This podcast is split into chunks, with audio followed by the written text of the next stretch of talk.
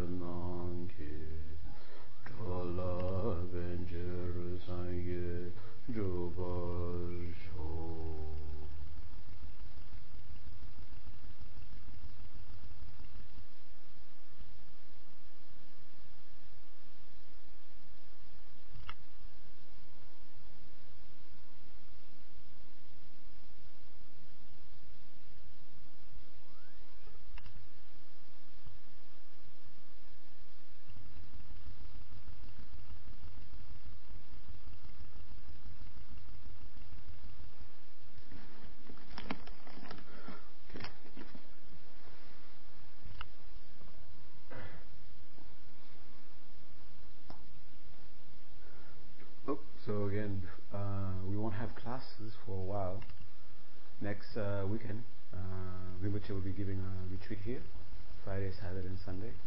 And I will be here uh, for the first three Sundays, for the first three weekends of March. I'll be out of the country. I'll be back uh, middle sometime middle of March. Okay.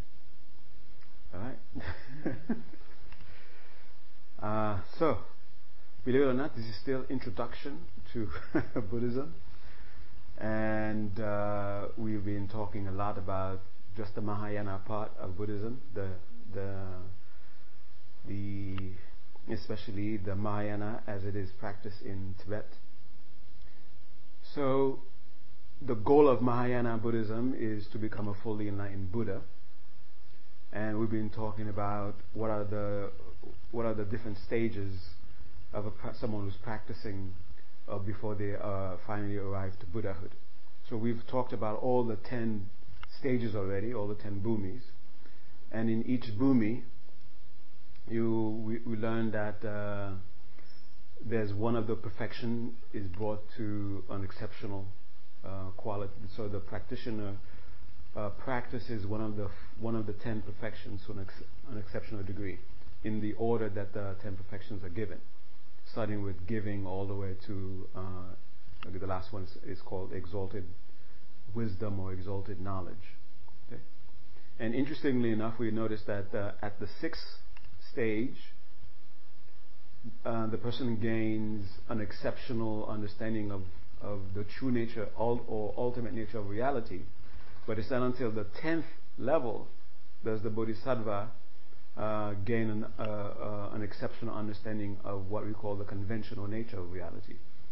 So it would it would seem that it's it's easier, not that it's an easy thing to do, it's easier to understand the ultimate nature of things than it is to understand the conventional nature of things. And uh, there are different debates about what is the nature of the ultimate, what is the nature of the conventional. But the debate, uh, there is more of a debate about what is the nature of the conventional than there is about the nature of the ultimate. The ultimate, you can just say empty, nothing, and then if you don't see anything else, then you're kind of safe. but when you try to explain what do you mean by nothing, then we get different schools, different ideas, and, and people more or less disagree. But when you get to the conventional, then people go into different camps and they're ready to fight. Okay? Uh, what is the conventional? And because of the understanding of what is the conventional, then the very last, uh, so all the stages so far, the Bodhisattva on stage one, the Bodhisattva on stage two, all the way to stage 10, then there's more or less agreement about what's going on with the Bodhisattva. Okay? Maybe the fine details, uh, perhaps there might be some disagreement. But more or less there's agreement. But when now all the stages are, are, are gone, and then the very last, the result, which is Buddhahood itself. Now, when you get to Buddhahood, there's generally, uh, within the Mahayana, the reason for coming, wanting to become a fully enlightened Buddha is to be able to help all sentient beings, right?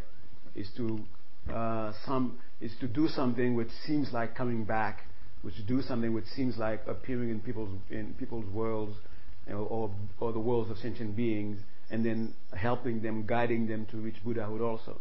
Okay, and what is this phenomena? There's a lot of there are a lot of explanations, a lot of disagreement as, as to exactly what this phenomena is, and also. Uh, to explain this, this, this, this, uh, this phenomena of a being reaching an ultimate state, which is the goal of Mahayana Buddhism, and then uh, appearing again to sentient beings, and then helping them, guiding them. And because of this, and uh, and because of the different understandings of what is the conventional, then we have there are different presentations about what is Buddhahood, what is that state. In, general, in general, everyone agrees that it is a state where it is the ultimate state for a being to achieve, and once you achieve that state, you can help others. And it is a state which is uh, completely driven by compassion. It, where you say it, it is a it is a stage where compassion and love have been brought to their ultimate uh, uh, manifestation. So there's no more training left as far as compassion is concerned. There's no more training left as far as love is concerned. So love and compassion are brought to their ultimate uh, perfection. The third quality of a, fully enlightened Buddha is the, knowledge part. And that's where everybody you know, starts to fight. Everybody can say, yes, he loves everybody, he has compassion for everybody, and, and they all agree with that. But when it comes to the knowledge, then they say, well, they all say, okay, what, what can we say that we agree?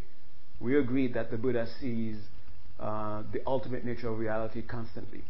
The Buddha doesn't have to go into meditation in order to see him, to see the true ultimate nature of reality. Just in the everyday uh, uh, and that would be a, a strange thing. What, what is an everyday for a Buddha? And again, that's another debate. Uh, so, as for, for constantly, continuously, the Buddha sees a Buddha sees the, the ultimate nature of reality. And what about the conventional? And, and some schools say that the conventional is equal to ignorance. To see anything, to see, to see something that you can call conventional is equal to having ignorance ripening in your mind. And they all agree that the state of Buddhahood is achieved after having completely removed all the stains, all the potentials, all the seeds for any kind of ignorance whatsoever. They all agree on that. But as far as the conventional, some say because some say the conventional is equal to ignorance. So some say the Buddhas don't see any conventional reality because the conventional reality is a product of ignorance. Then the question comes, then how does the Buddha fulfill the purpose of becoming a Buddha? If the, uh, if the, the very appearance of whatever, the very appearance of universes, the very appearance of beings, of different stages of being, if that, if the very appearance, if that is very appearance is a product of ignorance, then the Buddhas don't have any appearances whatsoever. It's like when you become a Buddha, the state of bliss of being a Buddha, the state of being a, a omniscient Buddha, is the state of being blind. Well, well, that because you don't see anything. Because if you were to see anything, it would be like seeing anything, perceiving anything is a product of ignorance. That is one explanation. And the reason for, for that is because taking, t- looking at the universe, looking at sentient beings from the perspective of, of someone who exists, in, uh, from the perspective of somebody who's not enlightened, it is, everyone agrees that their minds, their perception is completely tainted with ignorance. So we, there's no way we can say that what we are seeing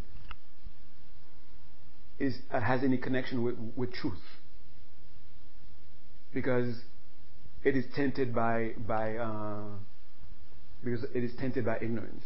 So when we see beings, perhaps even the even beings is, is a product of ignorance.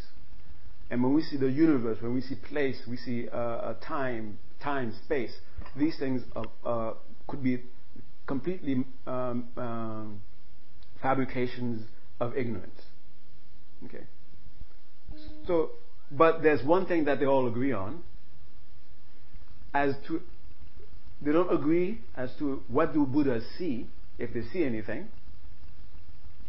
But they do agree that what the Buddhas see is exceptional for the Buddha.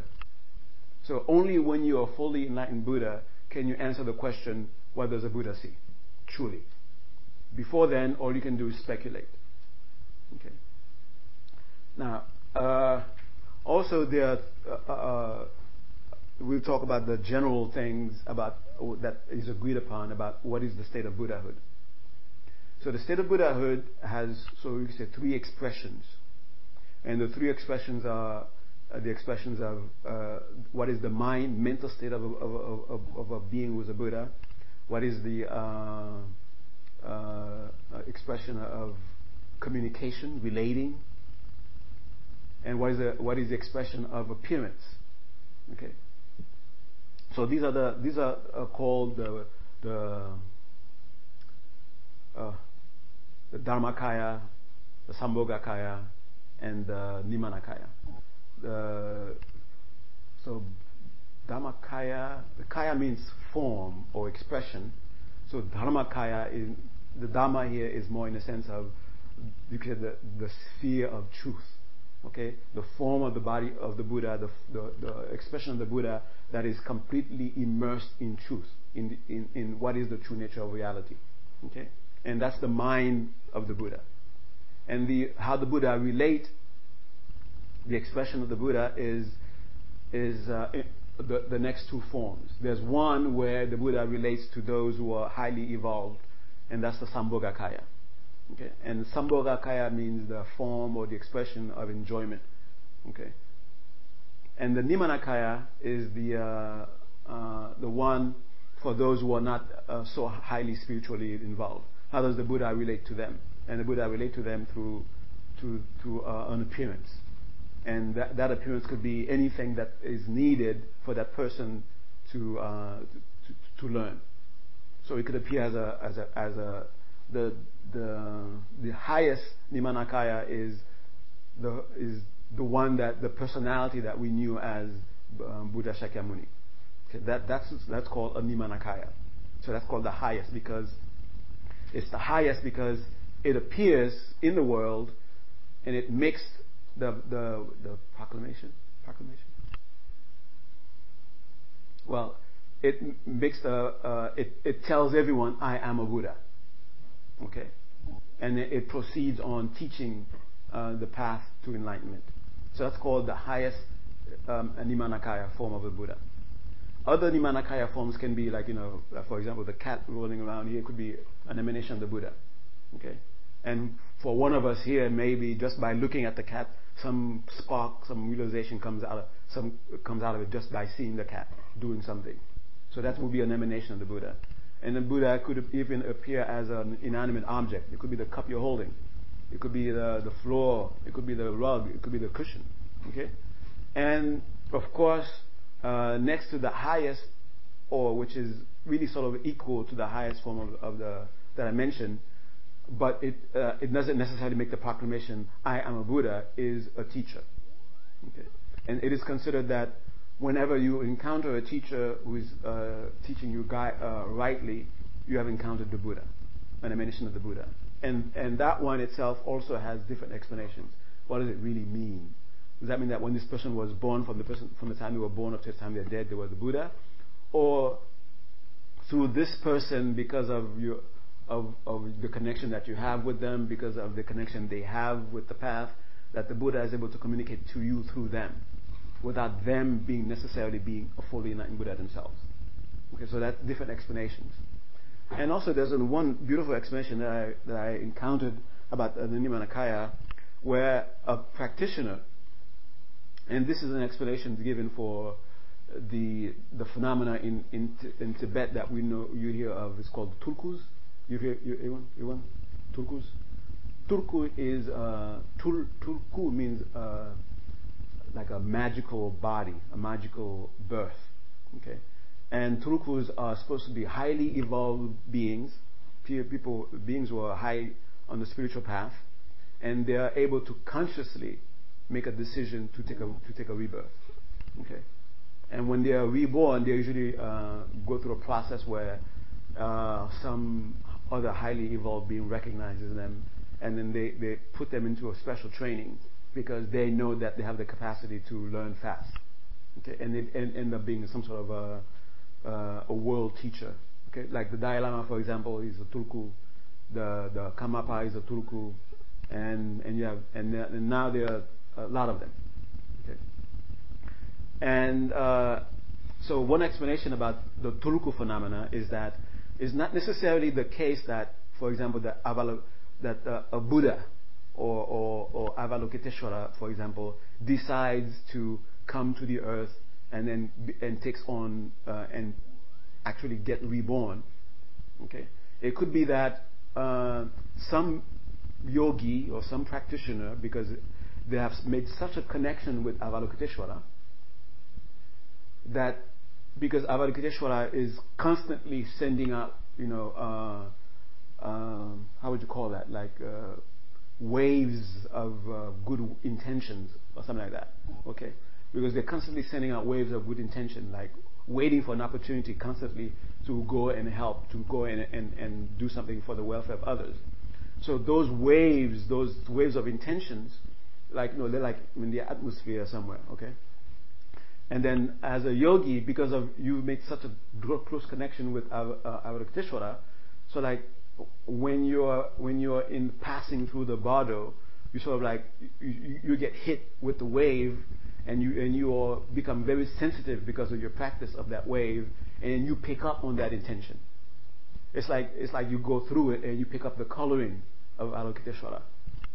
And then when you get reborn, because you pick on that coloring uh, of Avalokiteshvara, when someone else who has somewhat sensitivity sen- uh, some sort of a spiritual sensitivity, when they see you, they think they're seeing Avalokiteshvara. Okay? But as far as the yogi is concerned, the person who was born is concerned, they, you know, they're just a nice guy. They don't know why they're calling him Avalokiteshvara. they just know that they like to practice, but for some reason people are looking at them and they call him Avalokiteshvara. And some of them, some of them get very confused because they want to be honest. they don't want to disappoint people. They don't want to say I'm Avalokiteshvara, and they want to, they, they don't want to say I'm Avalokiteshvara. So they just, you know, they just watch and just keep doing what they're doing because they don't lose their sincerity. They don't lose their. The only reason that they're able to pick up on this coloring, so to speak, is because they have reached a state where pride is not going to uh, overwhelm them. When people, some, someone points a finger at them and say, "Oh, Avalokiteshvara," they say, "Oh, uh, wait a minute, I'm Avalokiteshvara. Wait a minute, I can, I can rule here. Something like that. So since they are free of that, so it's possible for them to pick up on that. So some, some others, some, there's some explanation as to explain that's what a lot of the Tulkus are. They're not necessarily Buddha Shakyamuni or Tara or so and so who's actually taken birth, but it's some high being who's taken on the coloring because of their because of their devotion to that to, to that uh, entity, to that to that uh, divine being. Okay, and it seems to make a lot of sense to me, but I, I, I don't know how, how, to explain why it makes sense, but it seems to make sense. And so that's one explanation of of the Nirmanakayas. Okay, of uh, uh, one of the expressions of a, of a, of a Buddha. Okay. Now, the, the Nirmanakaya is sort of uh, easy to explain. So, but when it, the, especially the highest Nirmanakaya, the highest uh, manifestation of the Nirmanakaya, where the person, uh, the, the Buddha appears and he says, at some point in, in, in that person's life, the person says, I am a Buddha, and then starts to teach. Uh, usually, uh, highest uh, manif- uh, highest Nirmanakaya is uh, is a is the how do you say um, is the product I would say I don't know it's it's if it's all the beings on the planet it's their collective collective karma which sort of uh, allows for such a being to make such a statement and for, that, and for such a being not to be crazy. Okay? I mean, it's not only the Buddha, Buddha Shakyamuni, the historical Buddha, who was saying that I am fully enlightened. There were people, there were people, there were contemporaries of the Buddha who were saying that they are fully enlightened. And there were those before the Buddha who were saying that they're fully enlightened. Okay? Some of their teachings, some of those, some, some of those teachings probably have lasted up to this point some of their teachings have completely gone into obscurity. Okay? So when, just because someone says that they are a Buddha doesn't necessarily mean that they're Buddha. So what is the test of, of, of the truth of what they're saying? You put into practice what they're saying, and you see if you achieve the state that, that, that they promised you to achieve. Okay? And once you achieve that state, is it the state that you ultimately wanted to, achieve? uh, when the Buddha was uh, in his uh, practicing days, he went to different teachers who, said that they were who reached the, highest state, they were fully enlightened, and the, the state that they were saying was the enlightened state. The Buddha, when the Buddha practiced their teaching and achieved that state, the Buddha saw that wait a minute, this is just a meditative state. It's not uh, it's not a result It's just a state you, you get into in meditation. And you can, you, can, you can only stay in that state and be functional. Well, you, you cannot be functional. you cannot be functioning in, while you're in that state. So you have to go into meditation, get into it, and then stay there. And then once it wears out, it wears out, and then you go back into it again. And the only way for you to stay in there uh, for long periods of time is when you're dead. You know, you die and then you die in that state and you stay in that state. But you don't stay in that state forever. You may you stay in it for a very long period of time, but eventually it wears out. So when the Buddha achieved those states, the Buddha said, "Sorry, this is not the ultimate goal. There must be, there must, there, the ultimate goal must be something else. It must be something that doesn't end. It must be something that it mustn't be something that you have to constantly keep going into it and then stay in it and then come out. It's like you know going to a spa or something. You know, you go to a spa, you get into a nice hot tub, you feel great. But you can't take the hot tub with you wherever you go because that nice feeling is only when you're in that hot tub. So, so, so that state that those other beings were promising, you have to, you have to do something, divorce yourself from the world, and then get into it, and then you enjoy, and you get some very nice blissful state. Okay. So, the Buddha uh, uh, the the Nirmanakaya, which was the Buddha, who was able to make the, the make the statement, and then to be able to make such a statement uh, of any uh, of such realization, that's what is called making the lions roar. Okay, roaring like a lion, and uh, in in uh, Indian the society at that time, uh, it's understood that only a lion can make the sound of a lion. And if anyone else make the sound of a lion or try to make the sound of a lion, they will either fail at making it, or if they try to, they will not, will not be able to own up to having made that sound. You can imagine uh, uh, the, uh, the, the example is giving, uh, thinking of a hyena or something, roaring like a lion, and then when the challenge comes to prove that it's a lion, the hyena, the hyena cannot prove it. Okay, so when the Buddha makes the proclamation, "I am a Buddha," when he first remember? When he first came out of uh, when he, after, right after he finished achieving uh, Buddhahood, he stayed under the tree for like seven days or something like that, or seven weeks, and he finally he was uh, uh, uh, influenced, enticed, no, coaxed into okay, get up from under the tree and go teach. And he and when he started walking, we started when he's heading towards uh, Benares, right? Then uh, so, when people met him, said, "Wow, there's something different about you. Who are you?" And he, and he said, "I am Buddha. I am awake." Okay, so he made the proclamation. Okay, and then and, and so and people tried to make him try to disprove that he wasn't. And so far, as far as uh, history is concerned, no one was able to disprove that that he wasn't uh, that he wasn't a Buddha, that he wasn't a Buddha. Okay. So about what like Buddha sees, right? So Mhm. people came to him and they said something like special about you. So he sees those people, yeah. Yeah. And then so, but he sees them like we said last week that like normally you see something you just have some sort of uh, you don't see all the things coming together to make the thing. Mhm. You just like see the thing and think it, it's just there like that. Mhm. But so what does he see when he sees those people? Does he see all the things coming together to make them? Yeah. Um, and that's what it means. Well, I mean, the word Buddha means awakened. Yeah. Awakened. So, so before he's like asleep, Yeah. and then when he's awakened, so he just sees them. He sees more than before, like that. Yeah, it's def- he, he- sees everything that is to be seen, you could say. He sees everything that is to be seen. Nothing is hidden. And uh, he sees reality for what it is. He sees reality for what it is. Now, exactly what is that really pointing to? We can't really say because we are immersed in ignorance. Whatever we, whatever we see, whatever we say, it will be an expression of, of ignorance somehow. Okay? Not that it is complete ignorance, because if it was complete ignorance, that would, that would also mean that there's no way for us to ever reach enlightenment. Because when the Buddha is teaching to you, teaching how to get to enlightenment, because of your ignorance, all you're hearing is ignorant stuff. And when you try to implement what the Buddha taught you as the Buddha, uh, as to reach, to reach enlightenment, if it was complete ignorance uh, uh, influence, then whatever you would do would be a, would be an ignorant thing. So it's not complete ignorance, but you could say mostly ignorant. Well, that's that's one school that says that. That's one. Some other schools say, uh, sorry, it's complete ignorance, but they don't explain exactly how do you go from completely being influenced by ignorance. Everything you say, everything you see, everything you hear, everything you, you hear, everything you do is completely, completely 100% covered by ignorance. If it was, but they don't explain how you go from that state to completely enlightened. Okay.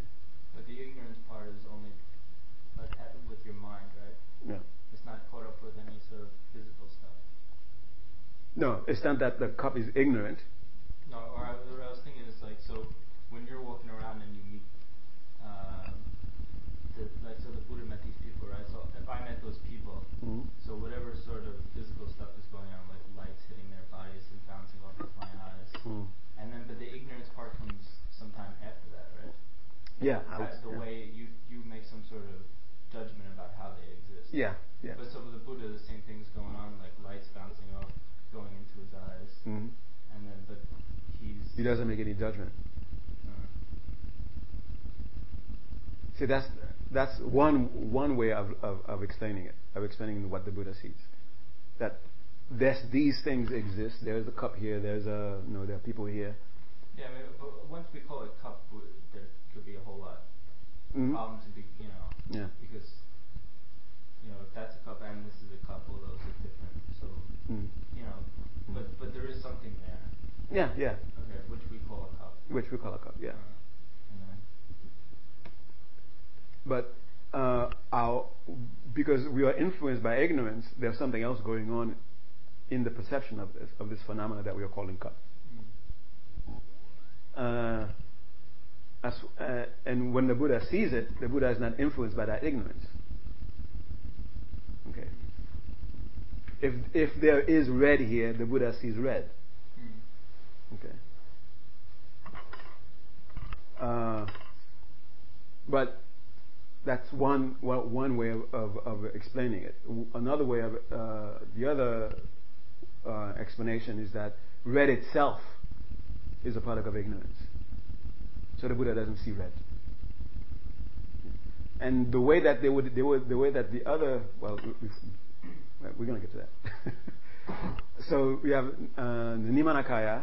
So when, when the Nirmanakaya is walking around, what does the Nirmanakaya see, so to speak, right? So whatever is the tr- whatever is whatever is really whatever is there, that's what the Buddha Nirmanakaya sees. Uh, yeah. Oh. Okay. Nirmanakaya. So the, the we so we explained the uh, the Nirmanakaya expression of the Buddha, and then there's the Sambhogakaya, which is the expression of the Buddha. The Nirmanakaya appears and goes away, and Nirmanakaya can be uh, there could be you know as many Nirmanakayas as there are sentient beings. Okay, and there could even be even more Nirmanakayas. Like a Nirmanakaya can be a, an entire universe appearing to one person. Okay? Where everything in that universe is, is, an, is, a, is an emanation or expression of the Buddha appearing, waiting to teach that person. Okay? That, that could be. And the Sambhogakaya is, and people have somewhat of a, uh, different opinions about this. But the Sambhogakaya is that expression of the Buddha, it, the definition is that expression of the Buddha that, that, is, that has that possesses the five certainties. There are five things there that are always certain about it. Okay? it, it is a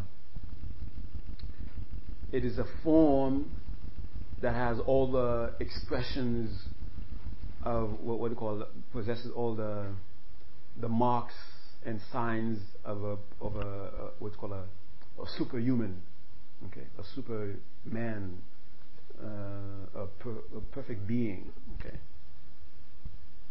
uh, you know, the 112 marks on. Okay. The, yeah. The 32 or the 112. Yeah. Yeah. So it, it, it's it's exactly the enumeration of those uh, marks and signs of perfection. Exactly what they mean. They're different different uh, uh, understandings. Okay, but it is, you can say it is a form that appears when it appears to someone, it doesn't appear to have any flaws. Okay? And, and why is that? So that in the mind of the person perceiving it, you can say there won't be any place for doubt to play, to play, to play any part. Like when, if you go to, uh, to a yogi in the mountain somewhere, you hear that this yogi is completely enlightened, completely perfected, da da da da da da. Okay? And you go to that yogi, and then you see that the yogi, you know, limps, or you see that yogi has, you know, uh, I don't know, jewels or something. Just because you, your eyes, because you're perceiving that, that will play on the seed of your doubt that is in your mind. Wait a minute, this person can be lying. This person is limping. This person lying. Wait, I mean, Buddha drooling. so that that doubt in your playing in your mind is just would just is to fire up, is to create more obstacles for you. Okay? So the Sambhogakaya doesn't, it doesn't uh, ex- express, doesn't ex- doesn't appear, what was that? Doesn't, doesn't, uh, go on, help me here. doesn't show. Doesn't show, yeah, that was easy. doesn't show any signs for, for the person perceiving it to, to see any imperfection. Okay? And that itself, we can, we can go back to that, right? Okay, exactly what that means, right? But before we go into exactly what that means, let's go to the other four. So that's one, one of the certainties about it. Uh, the other the other certainty about it is that it, it dwells in an environment that has the same same kind of thing. Okay, the environment is always uh, it says it dwells in a. This is where the Buddha paras, parasite, paradise. this is where the Buddha paradises are. Okay, so the Sambhogakayas live in what we what we might call heavens, what we might call uh, in Buddhism what we call the Buddha field uh, or Buddha lands. Okay. Uh, that's the second thing, and the third thing is that they are always surrounded by highly advanced, uh, uh, spiritual practitioners. Okay, only, only highly advanced bodhisattvas uh, are born in those places. Okay. And exactly, not sure which which level. I think. Sometimes you hear first first bhumi, first bhumi bodhisattvas are born there. Sometimes you hear only eighth level bodhisattvas and up there. So, so highly advanced, and only bodhisattvas are born there. Okay. The the next thing is that it uh, only Mahayana is taught there. Only the path to full enlightened, full, uh, full Buddhahood is taught there. No other path is taught there. Okay?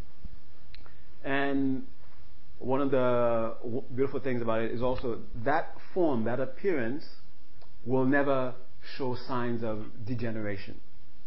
It will never get sick. It will never show that it's tired, and it will never show signs that it's about to die. Okay, so it's an immortal appearance. Uh, but they, they, never say immortal because uh, uh, supposedly it will go away once there are no more sentient beings to to uh, to go out and, and do something for. Okay, so it is said it will last as long as samsara lasts. So sort of giving you the impression, almost like the hope one day samsara will end, and but at the same time it gives you the, it gives you the uh, uh, also make, make, makes you wonder about okay when samsara ends and there's no more need for this Sambhogakaya, what will happen? Will it be withdrawn? There will be no more heavens? There will be just what? And then, of course, people love to speculate, and people speculate about that also. And since it's mere speculation, what happened? People disagree. okay? You didn't say that the Dharmakaya is gone, right? No, the Dharmakaya is not. No. We, no. So still something. This is just the Sambhogakaya. Yeah, this is just about the Sambhogakaya. The Nirmanakaya, we see it get, uh, like uh, the example we have of Buddha Shakyamuni, for example, the, the, personality that was here 2,500 years ago, that one is no longer around. So we know that the Manakayas appear and disappear. But that one Sambhogakaya form uh, doesn't disappear, doesn't, doesn't appear and it disappears. It stays. At the very moment that that person achieved Buddhahood, then they have that uh, Sambhogakaya. And that Sambhogakaya remains, it will remain until Buddhahood, I mean, until there's no more samsara. And it will remain in that state, in its perfect state, looking gorgeous every day. Imagine going there, oh, Buddha, you're gorgeous today. I know, it's every day. So the Buddha looks gorgeous every day uh, from from the moment that they achieve Buddhahood until the end of samsara. They never have a, any sign, any not even a not even an atom of, of sign of degeneration. Okay. And they only only teach Mahayana. They only teach how to reach Buddhahood. They only have their retinue of, bodhisattvas. That's it. I'm not sure. There is none of agreement actually exactly what what level. Some say very high. Some say just any bodhisattva. Okay and, and that. So that's the Sambhogakaya. So those five certainties, everyone agrees, okay, yeah, we agree with that. Now when it comes to explaining them, of course, there are disagreements. Now the last one, which is the ultimate form of, of the Buddha's expression, which is the Buddha's uh, mind. So there are two things that are, al- that are always going on there. The Buddha is always enjoying a state of bliss the highest ecstatic uh, uh, absorption. And while the Buddha is always in that state, the Buddha is always perceiving directly the ultimate nature of things. Okay, those two things are always there, always present. Now, the third thing, which would, make the Buddha's omniscient state that the Buddha is always, all the time, directly perceiving all phenomena. Okay?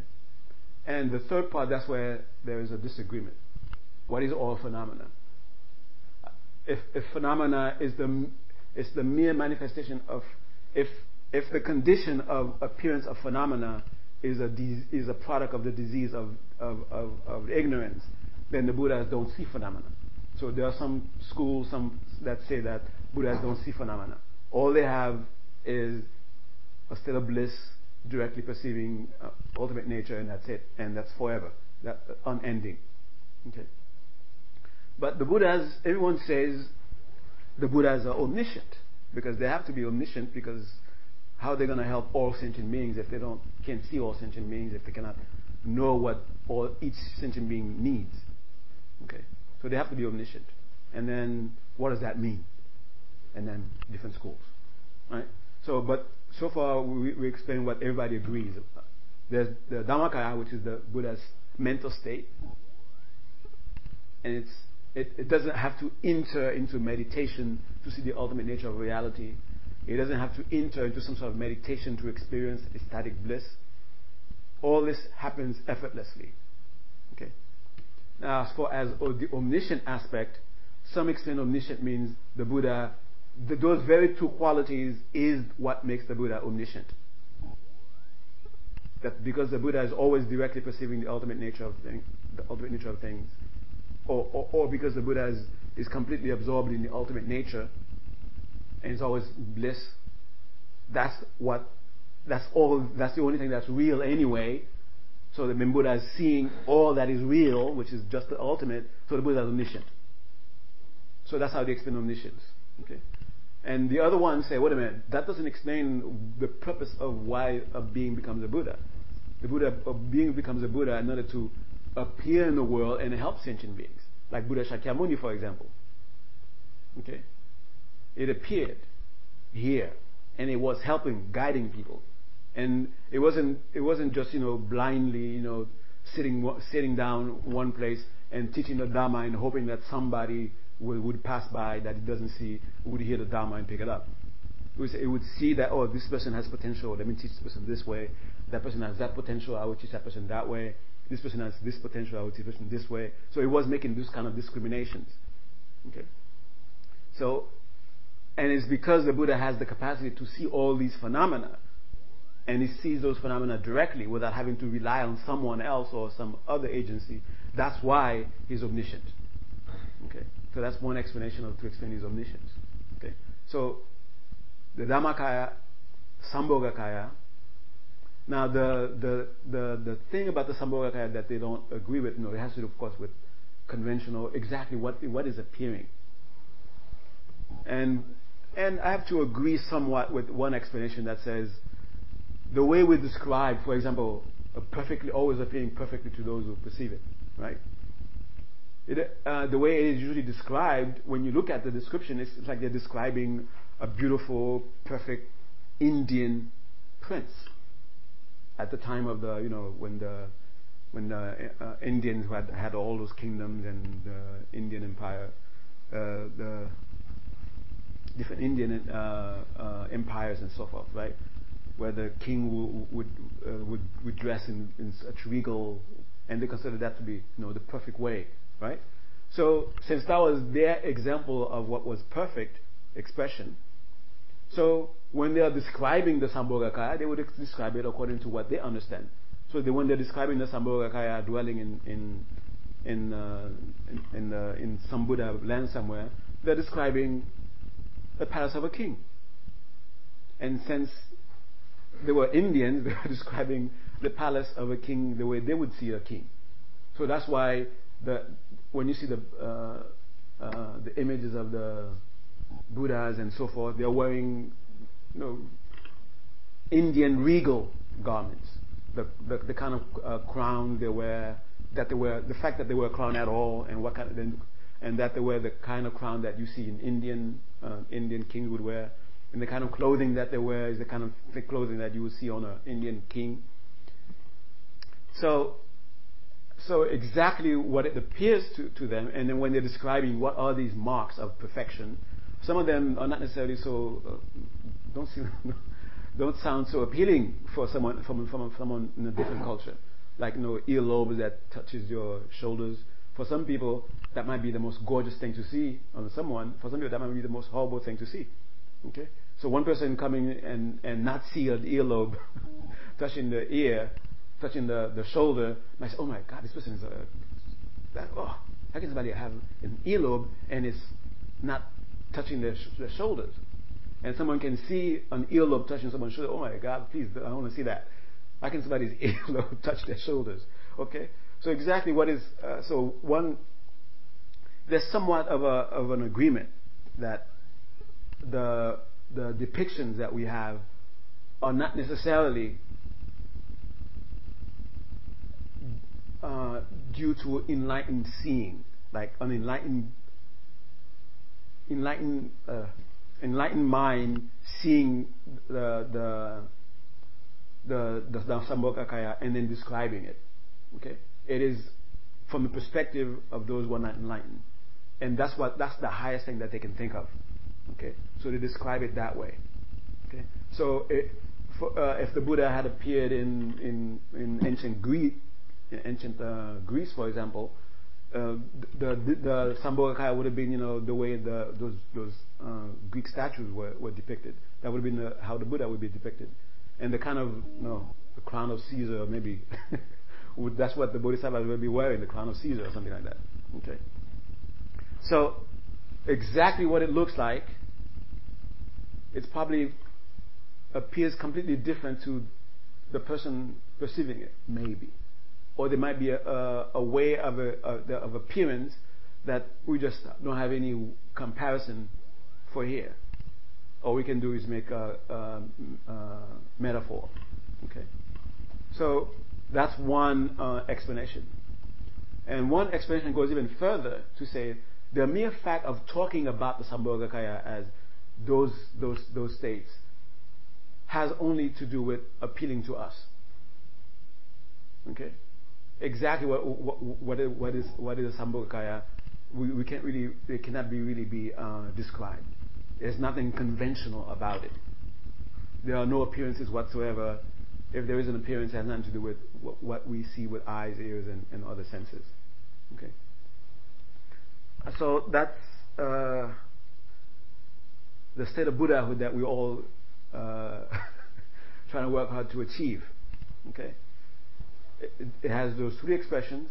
You still have a body, but exactly what that body appears like, you still have a form. There are disagreements about, about it, but there is a way to appear to others. And then there's a mind that uh, comprehends. There's a comprehension of of of, uh, of the nature of reality. Okay. And some even go or go far to say that the Buddhas don't have minds anymore.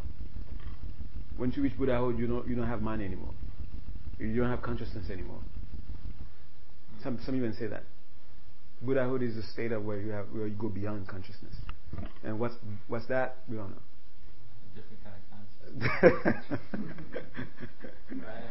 It would, it would, I guess it would be like a different kind of consciousness, but they refuse to call it consciousness. Yeah. Okay. All right. So, uh, from the way Buddha has been described, are you, you know, itching to get there? I want to get to that controversial state so we can start. so we can argue about what I've achieved. I wouldn't see you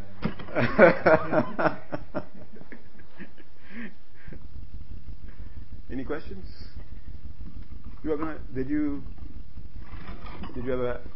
You were gonna say something, but we're going to wait. Wait here another day.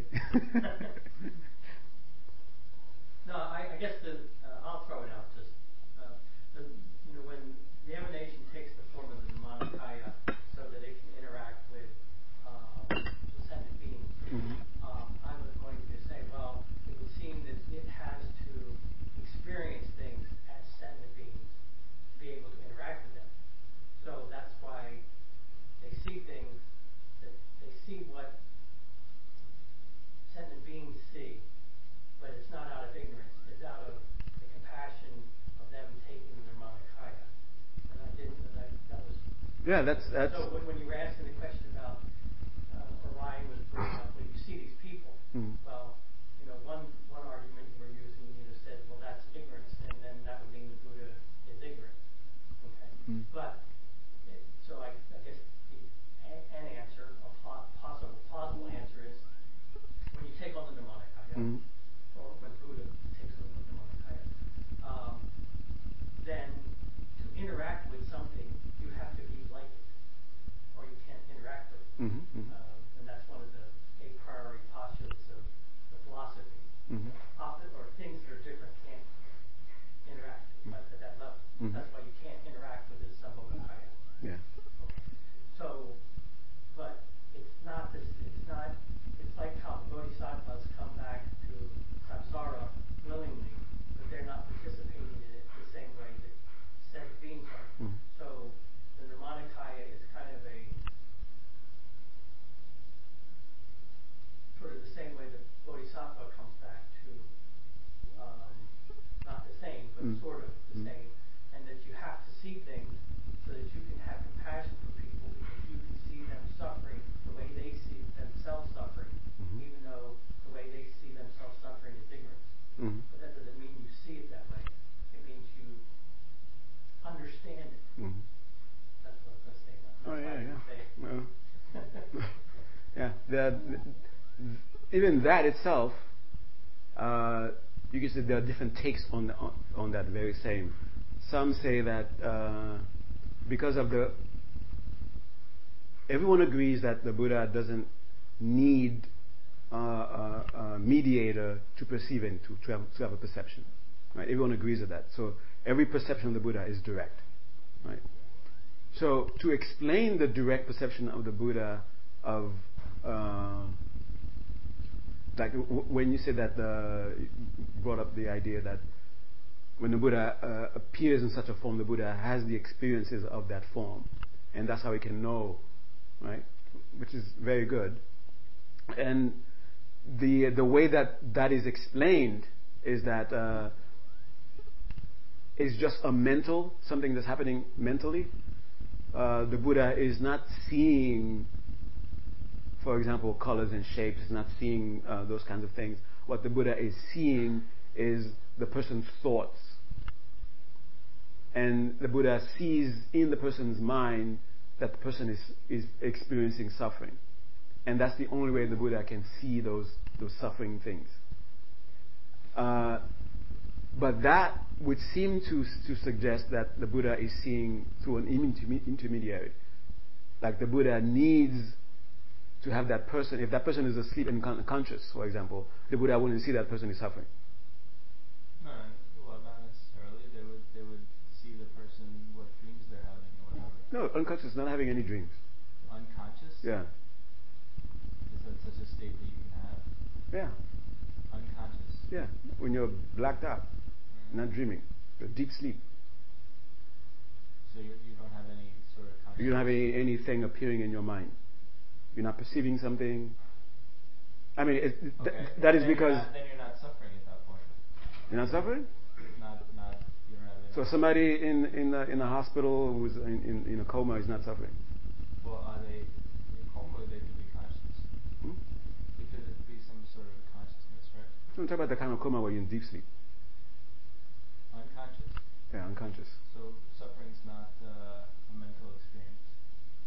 So if, if a person was hit by a bus Yeah, they're hit by a bus, yeah, and and they're totally unconscious. they're totally unconscious, they're not suffering. Not until they they were conscious of it, until they wake up. Ah. Really? So the suffering comes only when they wake up. Yeah, when yeah, suffering is a is a mental experience, right? Mm. You So be- experience, we say you experience suffering. If you're not experiencing anything, Hmm? then you're not suffering at that moment. So the best thing to do is to keep that person unconscious, Uh, so they won't suffer. Well, yeah, th- th- this brings up the issue about ceasing to exist. Do you really want to cease to exist? hmm Sometimes I aspire to that. Uh, so uh, I would say no. I'd say the best situation would be you are conscious and experiencing something Mhm. that is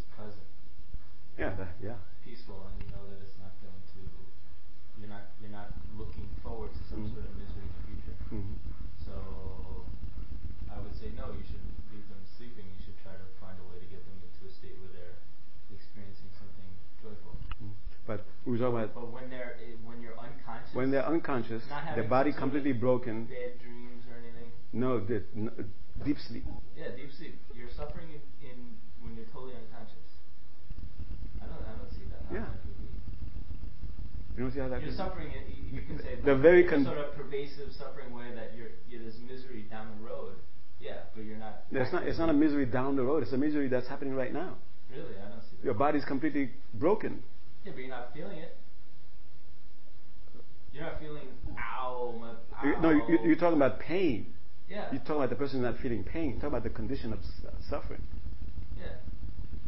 The, you're saying the Buddha doesn't perceive their suffering. No, I would say if the only way for the Buddha to see that such person is it's- suffering, I, I understand the whole. it would be to to see the person, what's appearing in the person's mind. Right, right, and okay, that makes sense. Since in deep sleep there's nothing appearing in the person's mind other than just darkness. Yeah. The But Buddha, you the, can still know that, that, that as soon as they wake up, they're going to be in terrible pain. the Buddha, the, Buddha- no, the Buddha doesn't know that. Why? In that in that in that situation, the Buddha doesn't know because the Buddha is seeing that they're only only seeing what they're seeing and what no, they're no, seeing no, at that. No, no, not that they're only seeing what they're seeing. They're they're they're seeing what they're seeing, and also understands much more than that. They understand that the person was hit by a bus. No, that- right now they're in deep sleep. You are in the other hat.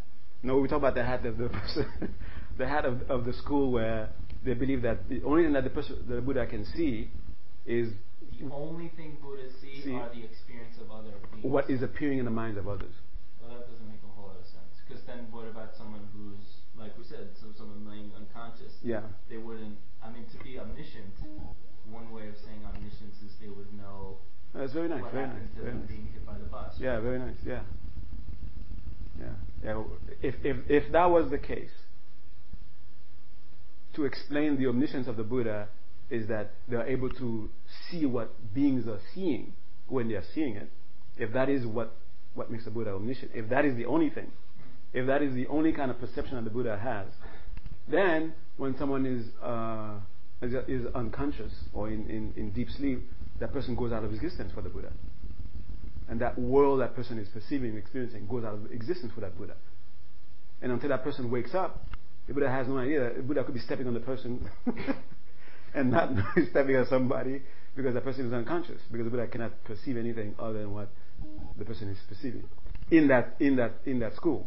Yeah, there's a whole lot of problems that would come up. with Yeah, that. yeah, Like, what about an unpopulated planet? yeah. The Buddha wouldn't be able to see it. See the, un, you know, Mars or something. 'cause Yeah. No. Yeah, unless. I was ju- I was sort of relating it to seeing around the corner. Like when uh, we were talking last week with Richard's daughter heard. Mhm. She's hurt around the corner, Mhm. and he's here. Mhm. He can't perceive she's suffering because he can't see her yet. Mhm. But when he gets to the corner, Mhm. you know, he can see her suffering. Mhm. Is that the, s- i- is the same idea of the Buddha being able to see around the corner? Uh, that would yeah that would be the same as the Buddha sees only what is appearing in, in minds of, of beings. That that would be something like that. Um, but it, uh, in uh, conventional, I'm trying to mix the two senses. Uh, because a conventional person can't see around the corner, Uh huh. and if you know the person's unconscious, hmm uh, I, I had a plan, I lost it. the idea of seeing around the corner. So something is happening around the corner, yes, and because it's around the corner, and because we don't have the around the corner perception, yes. Uh, so we are sort of it, it, we don't know about it. The around the corner is the idea of the person being unconscious. You know, with this, if you had this Yeah, yeah, that would be like the person being unconscious and right from the Buddha. Uh, Yes, and away from the Buddha. So there's no. Mm. So around the corner for Mike, for for Richard, Richard, is the same thing as a being being unconscious in front of the Buddha. Uh, that's what I'm. That's how I'm trying. That, that's this idea. Not saying that's that. the idea, not okay, exactly. not exactly, but that would be this idea. If the only way for a Buddha to see what beings are going through is to only have only that that is the only phenomena that the Buddha can see are minds Correct. and what's happening in, in, in minds. Okay, so if your mind is seeing, you know, a, something you're calling temple with white paint, then the Buddha is able to see it. But if there was no mind perceiving temple with white paint, the Buddha would not be able to see temple with white paint, according to this idea. Okay? So it would be like, so if I was in here and I had an accident and I'm unconscious, the Buddha would not be, Buddha would not be able to help me. Even the Buddha was right outside. Because there's, I'm not awake to see the inside. So the I can say, oh, there's somebody's in there. Yeah, that's that's. Yeah, that'll be direction I'm leaning. Yeah, yeah. Or yeah. a question. and uh, you know, I like to talk about this this kind of thing. I, I could stay here for another day. Uh, yeah, I mean, there's just from you know, there's a lot of um, misconceptions about the unconscious state that are being thrown into this argument. Mm-hmm. Uh, and because we, uh, you know, who are looking at somebody in a coma, mm-hmm. you know, can't get them to react, then we, we assume that we understand what kind of state they're in. Mm-hmm. And that, that they are not dreaming or that they're not doing something else or that, mm-hmm. you know, this idea of completely blacked out. Mm-hmm. Um, that's even when you fall asleep. Mm-hmm. Um, and you can't remember your dreams, and there's and, and so you say, well, there's a period there where I don't remember. Mhm. That doesn't mean that you weren't conscious during that period of time. You're just unconscious of your state that Mhm. you're in. So I just, I mean, it's it's it's starting out with a premise Yeah. that there actually is a state while you're, I was going to say while you're alive, Mm-hmm. where you could be completely un uh, feeling of what's going on, Mhm. and so that you would be invisible. You know, using this logic. Mm-hmm. Uh, and then I was thinking, well, even if you're dead, you're not even in that state. Mm. So, you know, I, I think it's it's starting out from a premise that that we understand that state, and then you, you build a story around it, but Mm. there's, it, it's never happened. The thing is, uh, let's say that we just, since we are just making uh, assumptions, so we are just assuming that, okay, let's say there is that state, that's what that state is, when you're in deep sleep. That's actually, that's what happened. There's no consciousness, there's no awareness of anything going on there. It's just complete non awareness. Right, that's what I was throwing out. I don't know whether that state exists. So, so I'm, I'm saying that just for the sake of. Con- So if it did, if it did, yeah, then that. you could, you know, you could start with that argument. Yeah. Just saying your a priori premise. Mm. Well, we need more, more, more. How do you say? More, more, more data to continue with our assumptions. None of us to make this speculation. We have to have more. We need, we need more data. Yeah. yeah. Well, I mean, uh, yes, there's some sort of activity going on in the mind, but we don't have the the means of knowing right now exactly what's going on. But we do. There is something that goes on. There's an experience that goes on that we, you are all familiar with, somehow that is called being blacked out, deep sleep. And the way we understand it is the way we understand right now is that you're not aware of anything. You're not aware of what you're feeling. You're not hearing anything. You're not even dreaming. You're not thinking. And we think it happens in, in that moment of, of deep sleep. Okay. We're just assuming that state exists like that. Right. Yeah. So, but then if you step back and just look at the mind continuum, Uh huh. it's continuing, right? Uh huh. So it never has any, you know, is it ceasing? Is the mind continuum ceasing? No, no, uh, state that cannot be perceived? No. It's it's like a, a body moving, sitting, moving, and then there's a, a, an appearance of the body staying still, but the body is still, you know, still uh, functioning. So in the same way with the mind, the mind moving, thinking, uh, there could be a, a point where the mind is at rest. Just because the mind is resting doesn't mean that the mind is ceasing to exist. So it would be a, a, a sense of resting for the mind. It's not to suggest that the mind exists at that point. Okay, I think we've uh, reached way gone, way beyond. All right. So a lot of things for you to think about.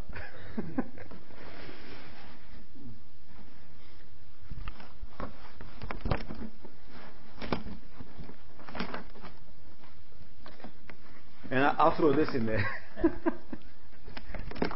when when Buddhahood is the state of Buddhahood is being described is described in such a way such to an audience so that the audience will end up aspiring to it. Okay. So since there are different uh, uh, ways to aspire people, that's why Buddhahood is described in different ways. Okay. So if you lived in, in um, I don't know, if we were really materialistic, I would have, dis- uh, Buddhahood probably would have been described, you know, like you, you, you oh, it's a place uh, where you, where you, where you have enough money to buy, to buy the universe, or you own all the money in the universe and you have a few planets, a few universes, and there's a lot of transactions going on, all the taxes come to you, I don't know. and for a very materialistic person say, wow, I want to be a Buddha. okay. All right. right. So we recite both the Tibetan and the English. Back to 16, and then 17, and I always forget that one. And 26 and 27. Okay. So first 16 and 17.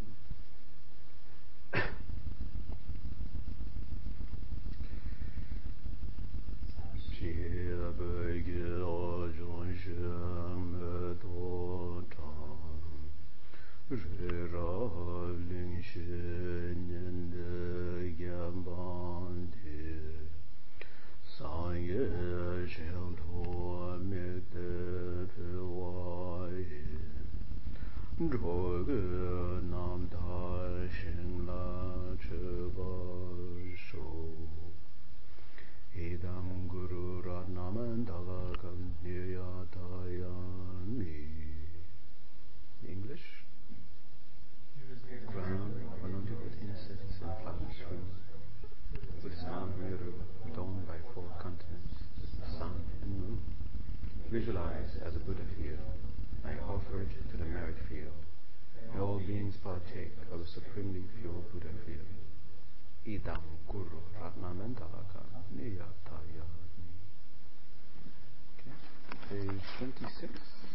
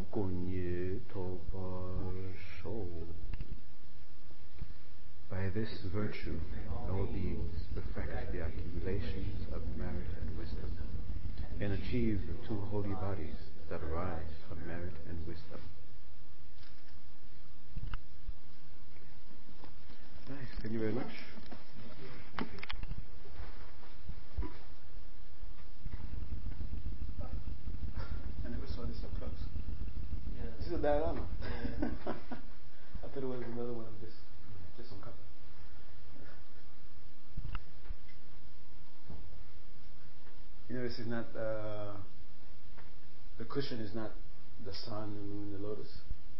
When they're alive, you don't make them sit on uh, on lotus and cushion. It looks like a big pillow. Brother. Really?